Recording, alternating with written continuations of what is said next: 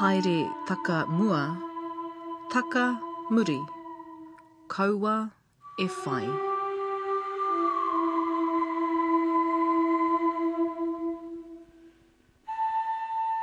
Be a leader, not a follower.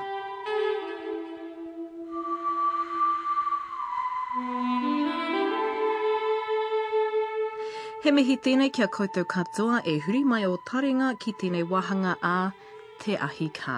Ko Justine Murray tēnei, I'm Justine Murray and you're listening to Te Ahi on Radio New Zealand National. When he saw plans of a church that he would be helping to transform into a wharenui, Manos Nathan figured no sweat. Of course, that all changed when he was faced with the physical reality. In essence, it was perfect timing when we came home. You know, you've got to look at that thing and say, what other forces? That's how I look at it. What other things are at work that.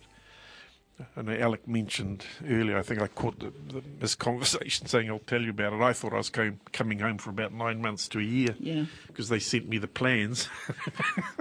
How long were you here for? Oh, it took years. But I, I drove up here, and, and Marty and Dad were standing down here, and they were smiling as I sort of saw, you know, what the scale of the job was. Because you know they sent me the thing of the little church. You know, a little church has a little porch. And I thought, oh, you know, nine months a year.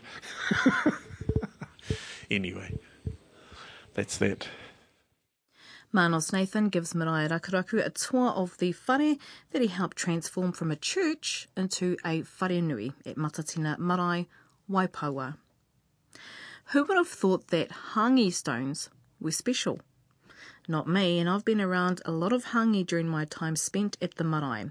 Well, Dr. Gillian Turner, Dr. Malcolm Ingham, and Dr. Bruce McFadgen were part of a team that measured the magnetisation of volcanic hangi stones. Well, this actually started yesterday when we, we constructed when constructed the hangi and set it all up for, um, for, for, for burning today.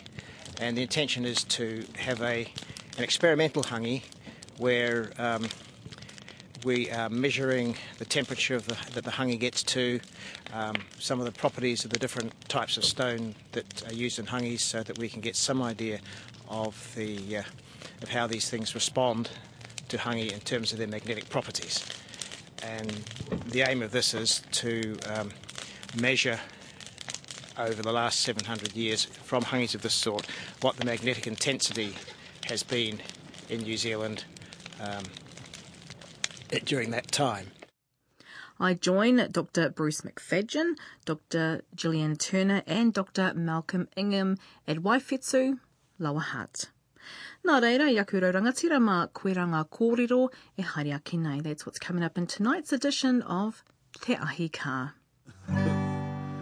Te Ahi Kaa Radio New Zealand National. Māori fashion is celebrated at events like the Miromoda show in Wellington. That's featured the talents of Kiri Nathan, Shona Tawhiao, and it really paves the way for both established and upcoming designers. But what about designers without huge marketing or promotional budgets, where your fashion is known to a select few and over time is gaining a reputation? For Ron his fashion fused with Māori themes, bright colours, and his knack for transforming blankets into jackets and coats has built up a loyal customer fan base. On a cold Wellington afternoon, I met Ron as he was setting up his little stall at the Matariki celebration launch, Waiwhetu Marae, Lower Hutt. So as part of Matariki here at Waiwhetu, there's various stalls, and you've got the kai, you've got the fresh fruit, you've got the hangi, you've got um, a bit of everything, and you've also got some um, fashion. I stumbled across a very familiar looking design, which Maraea Rakuraku owns a beautiful green jacket, and I'm here with the designer of that green jacket. Kia ora, kia ora Ron. Kia ora. Kia ora Ron. Happy Matariki. Hi, happy Matariki to you too. Now, um, Ron, where are you? Where are you from? Where were you born and raised? Um, in, in Woodville, in the in the Hawke's Bay. I'm Ngati, I'm Ngati Porou. Yep, that's my stomping ground. I left there in 1986 to go off and have a life, and I moved back this year. To Wellington. No, to Woodville. Oh, to Woodville. Yeah. Which is where your family still are. Well, it's where our Papakainga is, Aye. but after the earthquake in Christchurch, I sort of just drifted around for a year. I went up to Gisborne and had a little shop there for 12 months, and, and I loved it, but um, I missed my family and it was a time to get back together, so I went back down to Woodville. How long were you for uh, in Christchurch, Ron? Oh, I was at the Art Centre in Christchurch for eight years. Wow, eight years. Yeah. And so things got pretty, obviously, I can only imagine, pretty scary down there, which made you come home. Well, it was a time to leave anyway, and being Māori, you're tuned into when it's time to. There was a lot of healing in Christchurch that needed to happen with the land and the people, and, and most Māori people I know were tuned into that anyway. A lot of women couldn't go to certain places in Christchurch without getting sick, or so um, it, things just came to a head where I knew it was time to uh, to, to leave because th- there was something going to happen there. There was some major healing which which happened, yeah. Kia ora. If you were to describe somebody, um, you know, what your um, signature style or signature design is, how would you describe it? Well, I think for my own waidoa, I've I've designed clothes that'll bring the kind of people that will, that I like, that'll that Enhanced Happier. that person, or uh, and every designer can do that. Like with my last range in Christchurch, I made clothes out of just recycled fabrics that you could wear to work. So I got lots of intelligent people, lots of open-minded people, librarians, school teachers, tourists were like my main my main income. At the moment, I um, I suppose because I work so hard, I want just a limited amount that I can do every week um, I try and uh, do work that will attract my own people. At the moment, like I'm doing a fashion parade in London, but for me, it's not as exciting as making clothes for like the Ngāti Parai women that email me or stop in. To me, like because I've got a background in costume as well, I'm not. I would rather. I'm more blown away making clothes for Maori women or uh, my own people, not my own tangata whenua, than I would be for like a, a, a movie star Right, or right. yeah, that's So- where I'm at at the moment. So Okay. to do that, I have to keep my clothes. I think under. hundred and seventy dollars.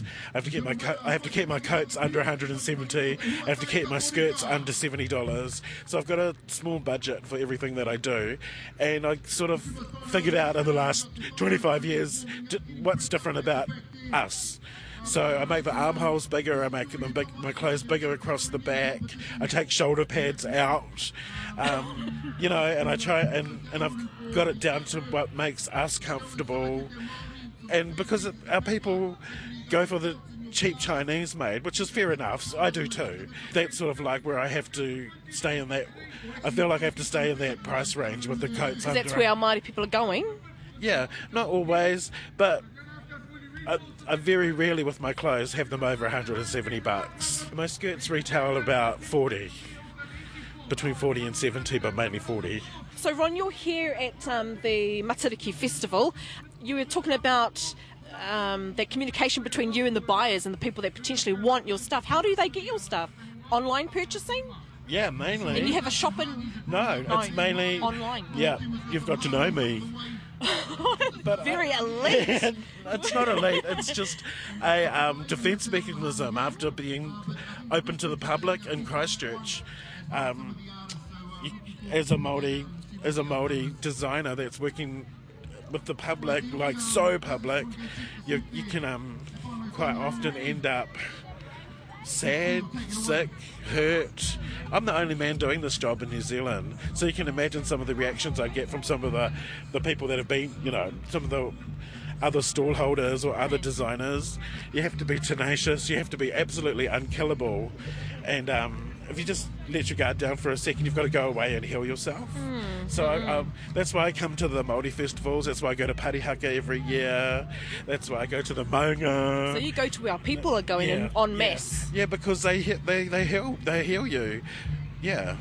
It's a really lovely intrinsic way of um, of, of, of describing your work, um, Ron. So um, we're standing. I'm standing right in the midst of your clothing. Tell us about some of the fabrics that you use in. in, in Oh well, I, I, I like working with natural fibres because I can be on the sewing machine up to like eight, eight to ten hours a day, and my hands will get raw if I'm sewing like nylons and plastics and stuff like that. So, and I like for a change for my for my customers to be able to wear natural fabrics. So yeah, lots of cotton and wool. I'm a really, really, really fanatic scrounger. Oh, People give me stuff all the time. So, I mean, I've got this range of skirts that are all made out of old men's suits and ties, and so, like, I know going into the fabric shops, those sorts of fabrics start at sixty dollars a meter.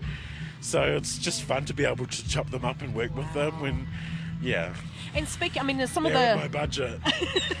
some of the designs that I see, um, Ron, are um, old the old style blankets, yeah. which is which is um, Well, a lot of I've people are seen using. some that are really overpriced, like Yeah. Well, I started. They two dollars. They were two dollars. Two dollars each in Christchurch. So I was just using what what I had. Like I'm a, a hunter and gatherer of the old school. So it might not be blankets. I mean, there's other things. Um, old suits, um, wedding dresses that I've cut up. I'm just looking around. Old Smurf curtains. oh Smurf curtains, Yeah, cool. Yeah, pashminas. Um, yeah, I'm a really, really good scrounger. So, but I still know what I uh, what's natural and what's nice to wear. Got a small budget that I know for each garment, so I'll, I will, I'll get the fabric and I'll dye it, and I'll screen print it, and I run my own screen printing workshops called um, Decolonise My Wardrobe. At the end of July at uh, the 128 Social Centre on Abel Tasman Street to do the Decolonise My Wardrobe workshops there, which is basically just basic stenciling, but teaching people how to do it for themselves. Sounds fantastic. Well, my last question is, um, you know, what do you think of um, versus fashion? Like, are there any opinions? Like a Māori woman um, getting it wrong? Are they? What's your fashion? I, I just think we're so far from fashion. It's it's not fashion anymore by the time it gets to New Zealand. I'm not saying that we're that backwards, but um, what we see as fashion in magazines, that's like the new technology that's coming out every season, like the new kind of dye, the new kind of fabric that we've never seen before, and and and the manufacturers are making the designers overseas use that stuff. It's the new technology, whereas we're we're dressing more for practical reasons. Nice And we- comfort. And I notice with Māori women, we're dressing to um, define ourselves in a different way than the mainstream. We're not mainstream, and it's and it's and we're always being reminded that we're not mainstream, and in a way that like we're letting down the mainstream. So I've I have a lot of uh, Māori Ngāti Porou women that are public servants that. I've had one jacket that I put out this winter that was $170, and it's a military style jacket with weaving in it. And I must have sold maybe 15 last month just to professional Māori women, and I've done the buttons myself out of resin, and they say ka whawhai tonu mātou. And they're just eating it up because they want to define themselves differently. And um, that, that little military nip, it just gives them a little bit of a bit of a swoosh in their step. Kia ora, Ron Te Kawa. And what a way to be accessible, eh? Fashion coming to the people, tauke. Now, to get a glimpse into some of Ron's designs, you can look him up on his blog. We've posted the links on our page, radionz.co.nz forward slash Te Ahi Kaa. And we'll catch up with Ron in upcoming shows. What a buzz it must be to carve a whare that memorialises your people and your shared history. How's that for an example of artistic fusion? Maraea Rakuraku spends time with Manos Nathan at Matatina Marae Waipaua, learning about the connection with Hongi Hika and his whānau. Gosh, there's artwork all over the Oh, I just all tell over you the about walls. the artwork? Yes. All right, we're in the dining room. and A lot of the artwork comes about through different wānanga that we've held here. Uh, in the case here with these more contemporary works, they were left by um, a number of um, artists that were here for a, um, a Te Atinga hui. What's that? What's that? Well, tu- it was one of the uh, art committees of Toi Māori Aotearoa. Ah, yes. So the Te Atinga Visual Arts Committee, and we had a, I think we called it a rangatahi hui, but most of them, you know, they were, you know, artists, uh, what's the word we used? You know, coming out of the woodwork, Oh, yeah. developing artists. and So it's a combination of, you know, older Nice. ones, younger ones, mentoring. So there's, here's one of yours. This is saffron. Saffron, saffron, saffron te rātana. That's Amy's. Yep. There's your tūhui relations. See I'm how I recognised it as I was walking past going, geez, I'd Yeah. have these hanging in my house. Yeah. so we've got some Ngātis over here. This is um, Henare, Tahuri. Oh, lovely. there's you see the toy Wow, and star. Andrea Hopkins has That's been an here. Andrea. Andrea. Oh, Andrea's an old friend. She's a former student of mine, actually. Andrea. I like her work. oh, absolutely. She's stunning. That's Chris Bryant. Gosh, so these aren't. There's These Simon are, Kahn. Yeah, no, there's, there's this. these are the these are a certain generation of artists that I'm looking at here. That's right. So this is um, it's one of the things we've done down the years here. You know, um, initially through my art form, you know, the ceramics and the carving. So here's some aku. Yep, there's some very early works. If you notice that one, you have a look at that kawaii or kowhaiwhai. You'll see that pattern reflected throughout the house. Oh yes. That's the that's uh, unique to this whare, that that particular that particular design. Lovely. Oh, this feels like the church. This this was originally this was the dining room. Now I'm sure Alec would have told you how the, the you know after a while the needs of the iwi took over the needs Yes. of the whānau, so it changed. But originally this was the dining room. Now it's like a kaumata, a relax room. Mai te poho te whare. Oh, beautiful. So the the um, the carvings in here, and the things I love about that's all they're kokowai. There's no um, there's no um, other stain other than kokowai and oil. So what's and originally kokowai? is the, you know the natural red ochre. This is what we used to Oh, do yes. before you know paints and what have you. But it allows the thing about the kokowai is it's um, you know the wood stays alive. You don't you're not covering it with a, a false surface. You know you see the grain, you can see the adze marks, you can see the chisel. So there's a there's a big difference between a stain with a kokowai and a stain with you know other commercial products or paints. Originally, the whole of the all of the carvings, the exterior ones were with, with as well, but it became too onerous a task to keep oiling them, and you know you get put a few years on, and you don't want to keep climbing up that high. Now tell me the significance of the um, carvings there at the Potuaro. Paituaro. Oh, well, it's um, essentially that's a transition from. Um, if you look at the kupu there, it's a transition from the warrior to the man. At the, okay, so chopit is the tupuna. Whakamutua ki tēnei mahi te patu tangata, kia mau ki te rongopai, ki te kupu a te atua. Ko te ora mo koutou ki te rāau.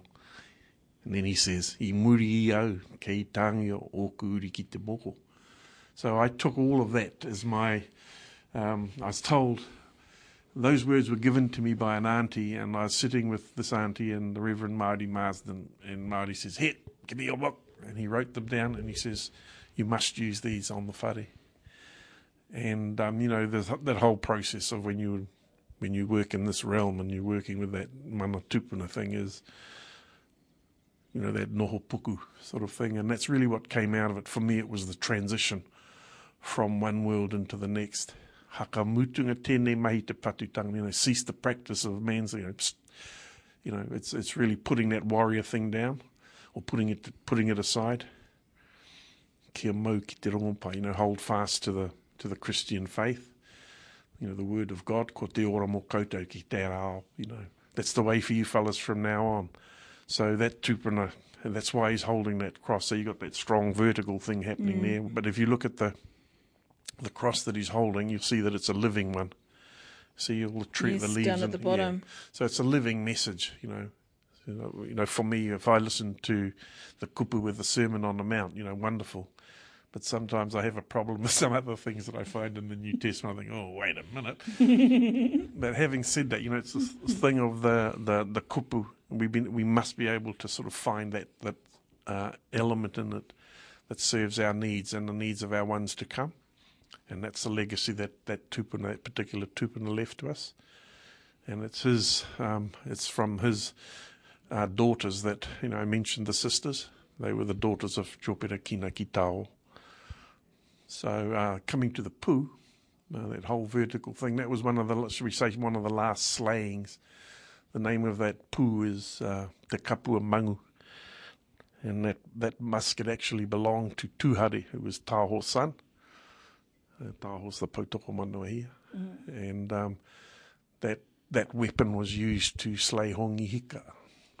And so that goes back to a long, big corridor about, you know, the, the feuding that went on between. Mm, You fellas are descendants of the. We are the descendants of Maratea.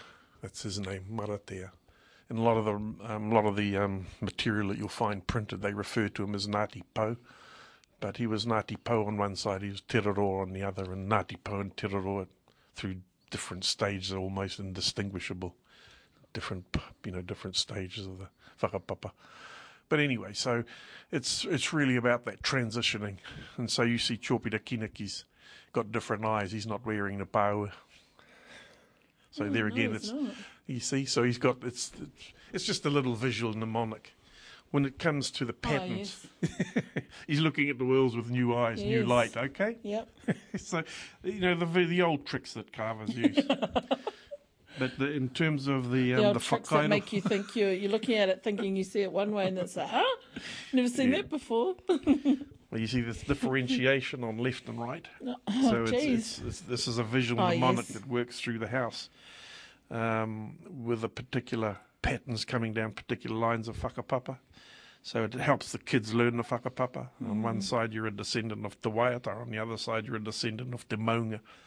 And those bloodlines coalesce in this individual. So things like that going on without decoding the whole thing.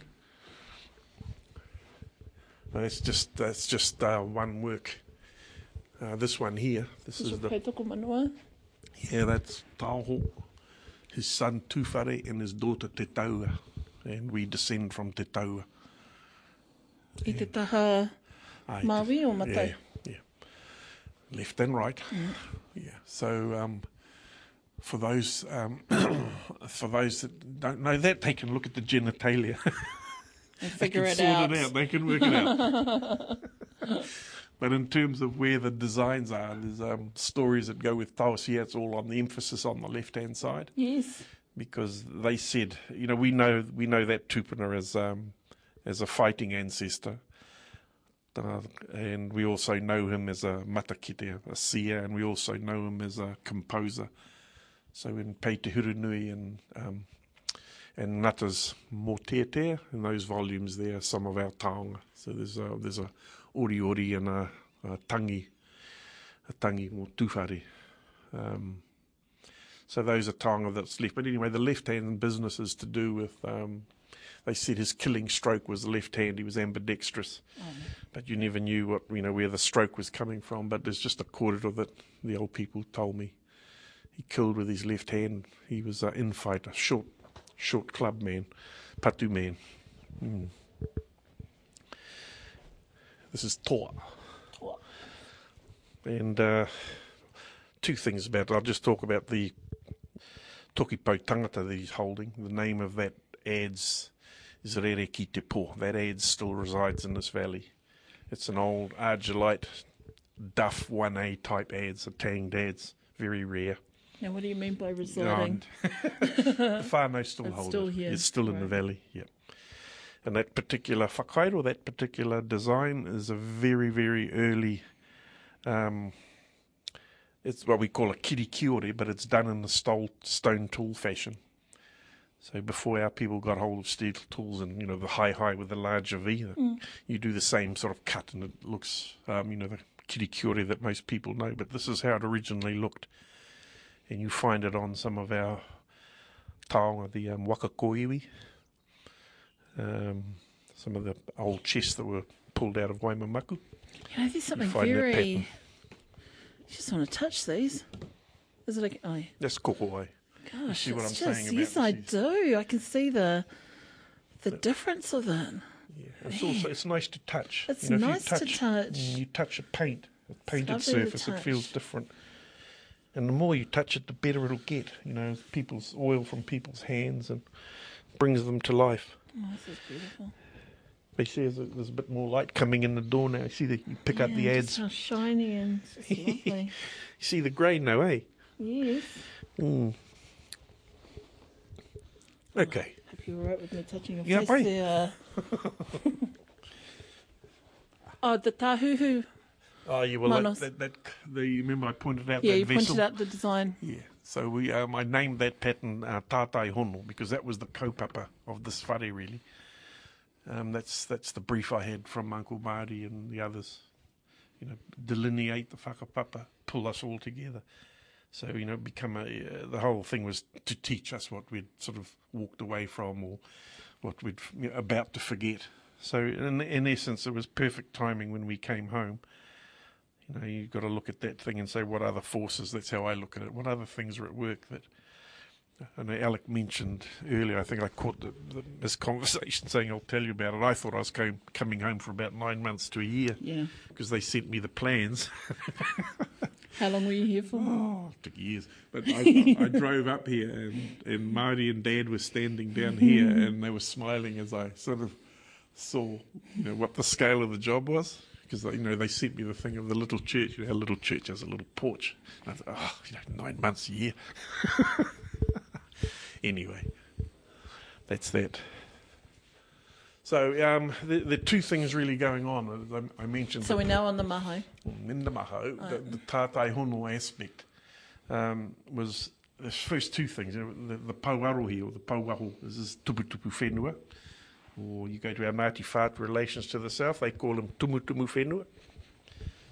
And essentially what th- what's happening here, Maraea, is I'm pulling together the, the, the stories of the tuputupu whenua lines who didn't come in a waka. You know, tuputupu He whenua wahine. Oh, oh. E tāne. Mm.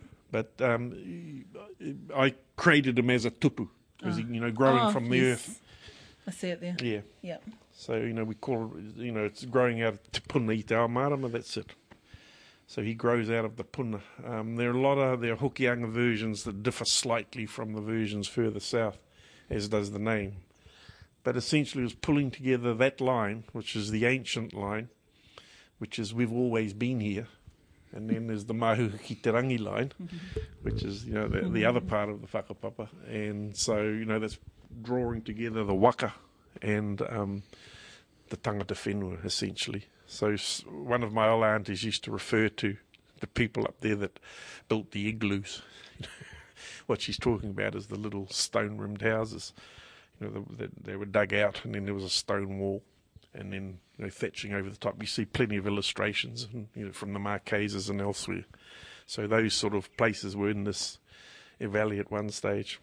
Mm, not unique, plenty of other places in Aotearoa as well, but um, in a sense we were in a s in one sense because they grew pine it protected some of the places even though it's a problem for us now getting the pine off. Uh, whereas in a lot of other places where you know the land was developed into pasture and whatever things were bowled over ploughed over whatever. But if you go over to Taiamai all around there you still see there's plenty of stone stuff under the duff under the under the pasture so these were very old Polynesian techniques that were transferred here and modified. So yeah, stone walls, stone boundaries. You know, with the first oh, yeah. time I was so, in, yeah, uh, Rangiatia, is it Rangiatia? And how they have the marae set out in yeah, stone. yeah. So like when you go to, I remember the very first time I was in Samoa and was in Apia, and we went up over the hill and down to catch the ferry instead of taking the coast road. As we drove up, I saw living, working models of what we've got here that we think of. Oh, that's a, you know, it's a wahi tupuna, it's an archaeological site, whatever label you put on it. But in reality, they were living, working models. You know, dividing lines between different people's gardens, all that sort of thing. So yeah, no, no big mystery really. anyway, so uh, we we go over to the um, the pare, and that that's mahu ki te rangi. With uh, in our tradition, it's whakatau, not rongomai. Whakatau is the father of rongomai, so there's whakatau there, and mahudangi. So we've got the curvature of the of the Moana Nui Kua, and there uh, Te Arawhetua Tāne. So that's the star path to bring them down.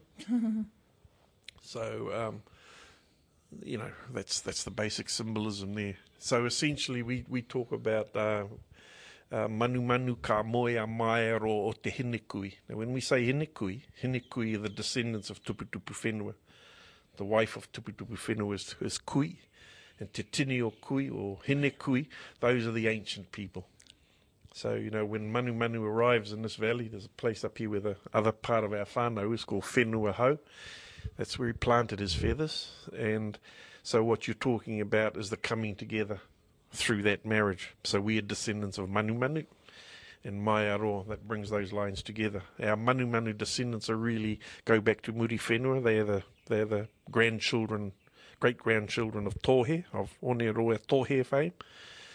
And our people, that an element of our people were called Ngāi Tamatea at that stage. Oh, so our waka connections in Muri Whenua are Kura Haupo, Mahu ki te rangi, and Tākitimu. So there's all, Muri Whenua was a, a real big mixing ground.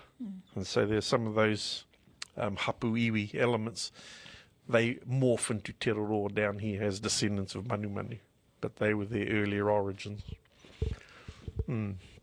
So anyway, I was referring to that the, the idea of the visual mnemonics. Hey, Yeah. so on this side, if you look at if you look at the designs, you see there's one there's six figures there. Yes. They're actually six siblings, and each of them has a different pattern, a different configuration. Oh, so configuration. there's six, six siblings here in the. Yep, yep. And I'll, Oh, yeah. I'll just point out quickly. So, so you see the particular patterns there I mentioned on the Po Tuaro there. You know how it came together with the left and Yeah, the right. yeah. Okay, you bring it down one more generation. That generation there's are the, are the daughters of Chopira Kineke, and you get Right. the third one. So, so there we have the tohu of a tupuna called Te Waiata, a tupuna Mm. called Te Maunga, and the third one is Paikoraha, Te Paikoraha. And out of those, out of those three Te Roroa bloodlines, emerge um, our great grandmother, essentially. So Chopira Kinaki married uh, married a woman called Marara, Marara Mahuhu from Waimamaku, and that was the coalescing, bringing those bloodlines together. And our particular whaka whakapapa didn't get, really get beyond a second cousin for many generations. Oh, yeah. Was that really quite tight? Mm. Yeah. So Anyway. Kuwaitine, there's a there's there's four. There's four up there. There's, oh no. You got the three big ones. Oh yeah. Yeah. It's the three between the tupuna, but there's the four sisters. Where the patterns are, like say, take this figure here. Yeah. This is Te Waiata. Okay. So we know that these two figures are so. So when the kids learn those names, they say, "Well, what's the relationship of Te Waiata to these two? Oh yeah. Well, they're actually um, half brothers. cool. That's why one's facing one way, one the other. Just visual, they're just That's little actually, visual yeah. mnemonics, Yeah, you know, yeah, little yeah. little things like that you build in. Yeah. One, you keep their interest, you sustain their interest for a bit, and those ones that like to use their eyes have fun actually doing the looking and the searching. Come on. you got that whale on the outside too. The whale story. Okay, there, there again. Um, what we've done here is I use, you know, like the, you see a whale form usually on a pātaka, eh? Yeah. But I've actually used that whale form down at that latter part because that's indicative of. You see where that line of poplar trees is over there? Yes. Okay, there's a, there's a big drain there that was dug by um, our tupuna called Tuahu. And Tuahu is famous as a cultivator. He's a warrior too, but you know he's, he's a man of many gardens, uh, both here and throughout Te Roroa territories. And there's a big drain, and it looks like a D10 did it or something. A huge drain that was dug by hand What's a D10 minutes? big bulldozer. so this it was really he was a cultivator, and this big drain was dug. And the story about the whale was his wife was a Te woman from North Hokianga, and um, a whale was washed up on the beach here. And you know the whale being a symbol of you know abundance and plenitude and everything. Also in our case, um, his relations came down, and for the you know the the blubber and the bone and whatever else that was the payment and they worked here to help and bring break in new land, break in new gardens. So that's why you got those figures up there with the court. Oh yep. And there's, there's um, the Te Maunga was Tuahu's father, and that says Tohu in there. So Oh, yes. same same thing going on. Kia ora, Manos Nathan with Maraea Rakuraku at Matatina Marae, Waipoua. As the song, sung by Dennis Marsh, suggests, Hangi tonight sets the scene for a hearty sit down, bringing all the whānau together and having a kai or a feast. Preparing the food takes a few hands on deck, men to get the hangi pit ready, and probably most of all, it takes good timing. So, this is a familiar scene when you're catering for large numbers, say, for example, at the marae. But it was a hangi of a, well, different kind, held recently at Waiwhetu, Te Māori Gallery. An experiment to measure the magnetisation of hangi stones once the stones were heated and then cooled. Here's the setup. It's a cold Saturday morning, it's about seven o'clock, and the hangi pit fire is well underway. I'm Bruce McFadgen. I'm an archaeologist with the uh, School of Whare Studies at uh, Victoria University. Kia ora, Bruce. Now, could you tell us what's what's happening? Um, what happened this morning? Yes, well, this actually started yesterday when we, we constructed when they constructed the hangi and set it all up for, um, for, for for burning today.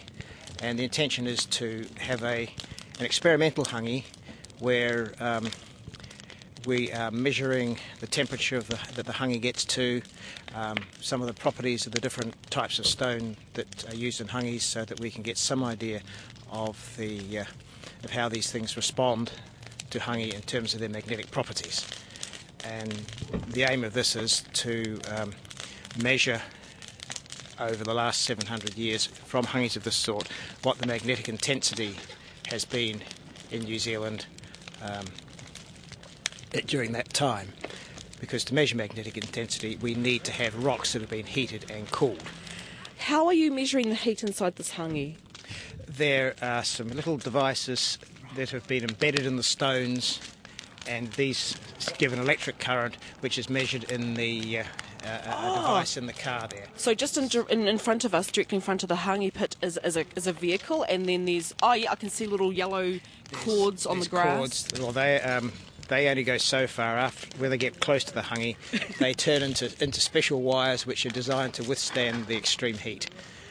And uh, because the hangi will get to something like six or seven hundred degrees centigrade. Yeah, and so these cords, um, um, th- there's a program that you're running in the. I can see a laptop computer in there.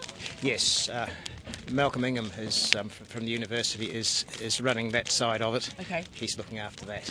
Now, hangi stones have. Is it magnetite? Is it called Well, magnetite? they have uh, minerals in them which are uh, magnetic, which which respond to the Earth's magnetic field. Yes, they're, ma- they're, they're magnetic. The hangi stones that are in the pit at the moment, where were they sourced from? They were sourced from a number of places. Uh, volcanics from um, Taranaki, uh, East Coast, um, from Wellington, Northwest Nelson, uh, around uh, just generally around the place. They're not all volcanic rocks. Some of them are sedimentary rocks. Um, but we want to get a reasonable range of rock types to see just what their response is, and uh, it'll give us an idea of what we can expect when we, when we excavate archaeological hangis um, i- i- in order to measure their stones. Thank you. Thank you very much, Bruce. I'll be talking to you a little bit later on. Thank Right. you. I'm Gillian Turner from Victoria University, and uh, uh, my research subject is the Earth's magnetic field. You've used a compass. I've used a compass orienteering when I was 13. Yes. Excellent. Well, that's where I come from too, orienteering. and every orienteer knows that the compass needle points towards north. Um, but that's not true north. That's magnetic north. And in New Zealand, true north and magnetic north are about 20 degrees different. Now, but not always. When Captain Cook came here, they were about 14 degrees different. When Abel Tasman came here, they were about 9 degrees different. And unfortunately, we don't have any measurements going further back than the time Abel Tasman came here 400 years ago. Um, now, Earth's magnetic field, which makes the compass needle point north, uh, its source is in the core of the Earth. That's about halfway towards the centre of the Earth, where we get to the core, which is made of liquid iron, uh, and it's being turned around all the time by the rotation of the Earth and by the fact that it's hot, hotter than that fire. Um, and so that the heat is actually making the liquid move as well. So the result is you've got a complicated pattern of movement in this liquid iron. It's like a cauldron. Uh, and that makes electric currents, and electric currents make magnetic fields. And that's why the magnetic field is changing, because the currents are changing very slowly over time. So where does this come in? Hanging, Hangings. stones. Hangings. Yes. We, with, we think that hangi stones from ancient hangis, archaeological hangis, which may go back six, seven hundred years since the, the Maori started uh, using the practice in New Zealand.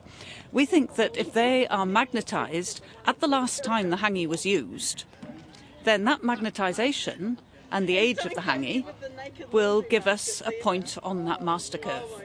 And how do you read that date? We take the hangi stone, we take a sample from it, and we measure its magnetisation in my laboratory at the university. so, what we're doing today is it's like a, a feasibility study.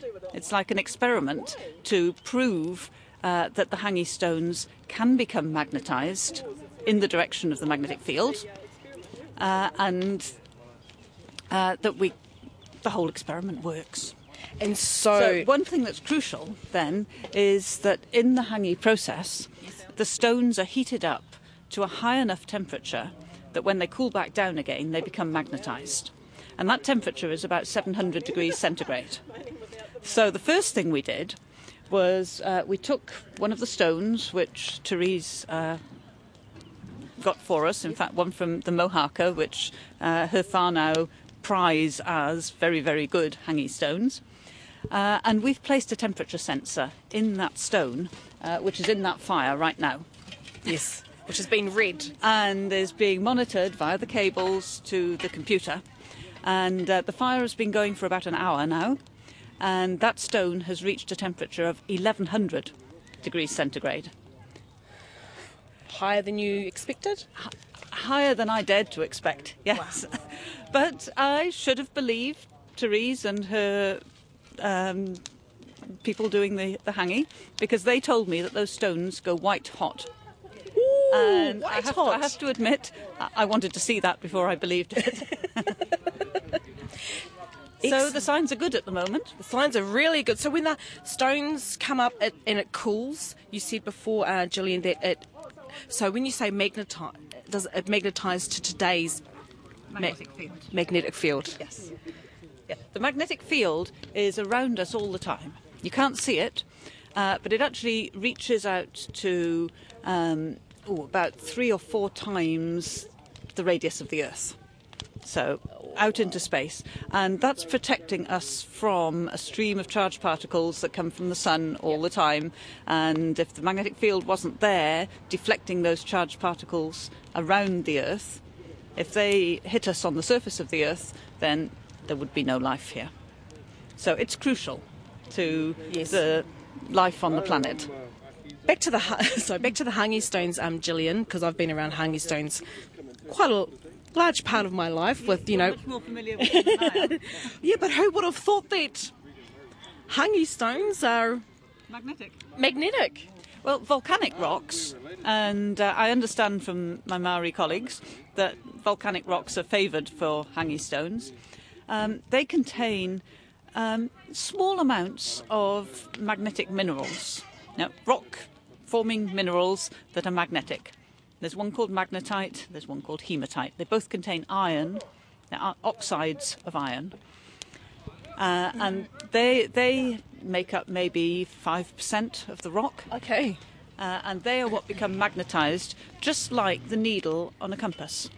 So we watch those stones fall to the bottom of the, the hangi pit, uh, and they're still they're, they're too hot to be magnetised at the moment.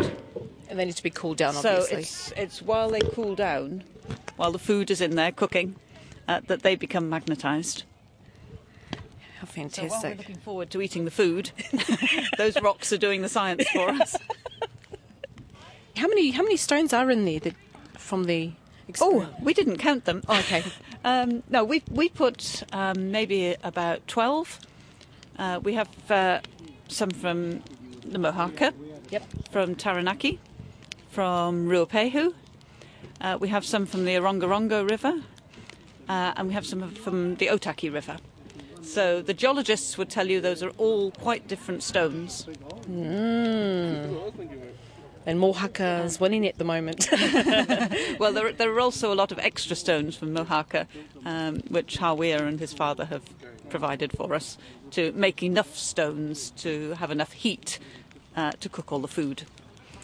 because Therese has 100 packages of food. So when the stones are cooled, will you then take them back to your laboratory? Yes, yes. When you do when you do that particular um, testing, will it tell you how old the rock is? Uh, no, no. Um, obviously, we don't we don't want to date uh, this. It's it's not the age of the rock we're interested in. It's the time at which it was last cooled. So it's the age of the the last use of the hangi pit. So when we go out to an archaeological site, uh, that's what we'll be looking for a date for. Is the last use of the hangi pit. Uh, and we're hoping that with the archaeological sites, there'll be sufficient other material um, that we can get, say, a radiocarbon date. I'm here with uh, Tautoko Ratu, and it's not only about the science, it's about the kai, of course, and uh, I'm sure the, the, the whānau gathered here today will appreciate a nice kai uh, ready at about, what, 12 or 1 o'clock.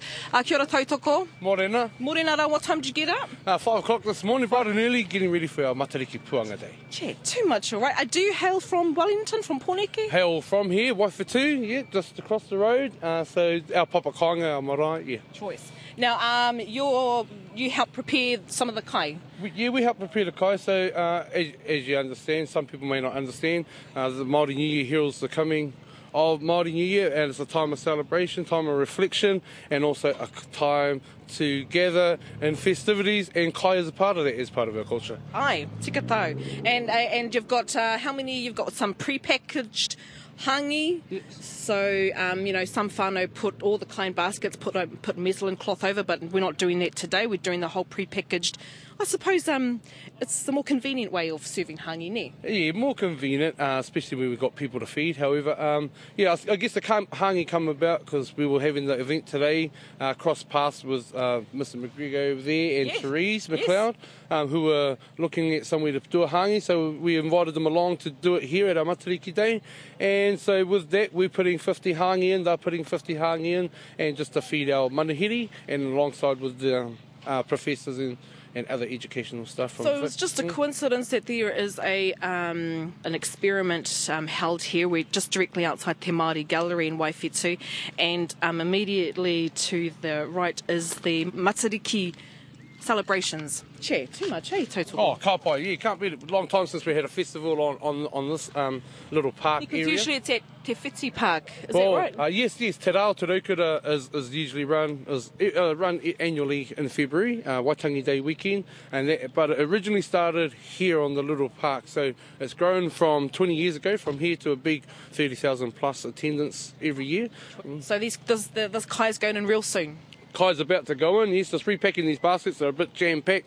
We've got too many hangi or not enough baskets. Either or. How do you play it off? But we're going to put it in by nine o'clock and hopefully it's out by lunchtime. Choice. Kia ora tautoko, I'll let you get back to it.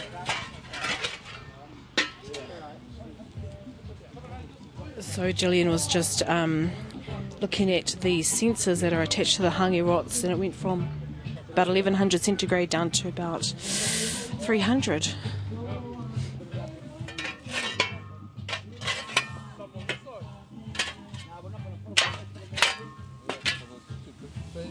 Gillian, were you just reading the sensors?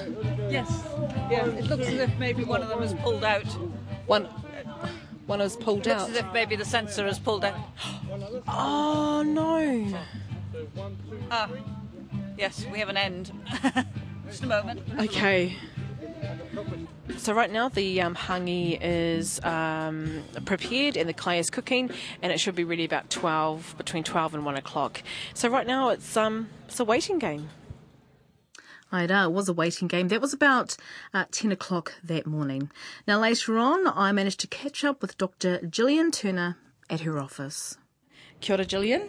Uh, kia ora, Justine. Kia ora. So it's been about a week and a bit since uh, the um, Matariki slash experimental hangi um, kaupapa at uh, Waiwhetu uh, Marae in uh, Lower Hutt. And of course, I was there early in the morning and I spoke to Dr. Gillian Turner then. So we're here about a week and a half later. Well, it, seems a long time ago. A lot has happened since then. On the day, uh, as as you know, we had thermocouples in two of those hangi stones, and uh, we were uh, we were frankly amazed at how quickly they heated up and the temperature they reached. As uh, on the plots I've shown you, they reach uh, they reached about uh, thousand degrees centigrade after less than an hour, uh, which was really amazing. But really good from our point of view because it meant that any previous magnetization in those stones was completely eradicated. Right. Uh, and so when the stones cooled back down again, they gain a new magnetization in the direction of the magnetic field at Waiwhetu on that Sunday. um, what also surprised us, though, how, was how long they took to cool back down. How long they took, and so, what does that tell you about hangi? That it's They knew how what they were doing about cooking. it's a great way of cooking, uh, but also a great way, we hope, of recording the Earth's magnetic field, uh, which is what we're after and what the experiment is all about. So we, after about two hours, we um, removed the remains of the embers of the fire. Uh, made sure that the, the rocks were in the bottom of the pit, still well above the temperature at which they get magnetized uh, and in the traditional fashion layered ferns and hosed the ferns and uh, placed the food on top and uh, buried it for uh, two to three hours of cooking. After that, our thermocouples were still showing 800 or 900 degrees, uh, still uh, above the temperature we're interested in. The food was lifted. Uh, we all had a wonderful feast. and we covered the stones back over for safekeeping while they cooled. On the Monday, we came back and they were still at 800 degrees. On Tuesday, we came back and they were still at 800 degrees. And on Tuesday, I said, well, perhaps we could take some of this insulating soil off the top to let them cool so that we can get at them. because the dirt was in. Because the dirt was a wonderful insulator, as the Maori knew when they designed their hangis in the first place. Why not just cool them down with good old garden hose?